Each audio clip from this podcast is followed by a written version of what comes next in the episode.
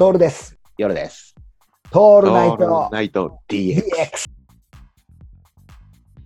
DX。52歳 D バックの伝言って短いフレーズの中に意味の眼蓄があって膨らむっていう言葉の一つの例ね。でもう一つの同じような文脈で出てきた俺を理解する、えー熟女キャバ嬢綾子っていうとそこには物語性がすごくつくよつくのよ。そうだね。ここのポイントは俺俺語を理解するっていうこの理解するっていうこの動詞が大きい。動詞的なもの。のが名詞的に感じるね。うん。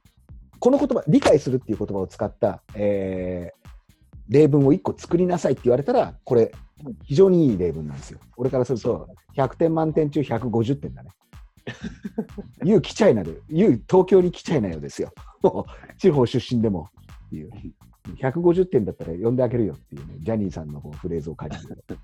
だからそこに俺語を理解するっていう、理解するに俺語っていうのをつけて、これってかなりあの主観が入るじゃん。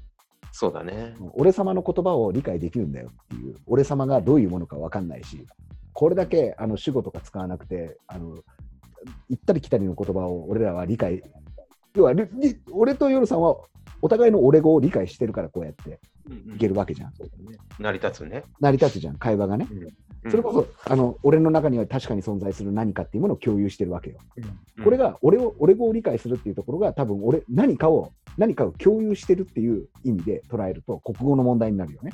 俺語を理解する熟女会話上うん綾子っていうのはどういうものなのかあの具体的に説明せよって言われたら、うん己の中に存在している何かを共通言語として持っているお互いが初めて会った時になんとなく、えー、とフィーリングが合うとかいう文章を本文の中から抜き出せみたいなさそういう問題になってくるわけさ。なってくるね。そうすると試験問題だね、これね。俺語を理解する。そうだねうん。熟女キャバ嬢綾子とは何か。以下の 5, 5, も5択から選べみたいなさ。試験問題になりちゃう。試験問題になり得る問題ですよ。でも、52歳ティーバックの伝言は試験問題にならないよ。ならない。いや、なるぜ。なる？なる？なる。うん。筆者はその時どう思っていたか。そうそう。結局そっちだよね。感想文の方だよね。そうだね。うんだから、こうなってくると、うやっぱ与える、与えなきゃダメだよね、もうちょっとね。試験問題にするには。ん、情報をね、ね情報をね、うんそう、情報量が少ないんだよ。うんだからこそ試験問題にはなるにはもうちょっとあれか、手数がいるんだよ。そう。そう。と同時に、このあの短いフレーズっていうのは相手に委ねなければいけない情報が多すぎて、だからっつって俳句とかとはまた違うわけよ。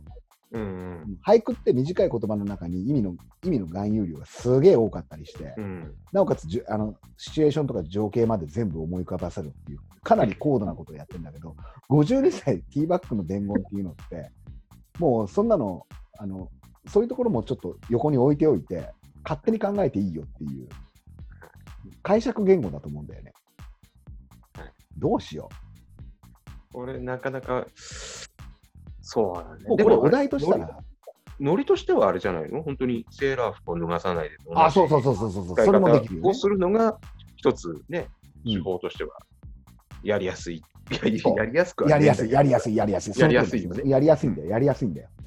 い。だから勝手に作っちゃうのは楽だよ、これ。うん楽ではないけど。もうそれしかないよね。ね。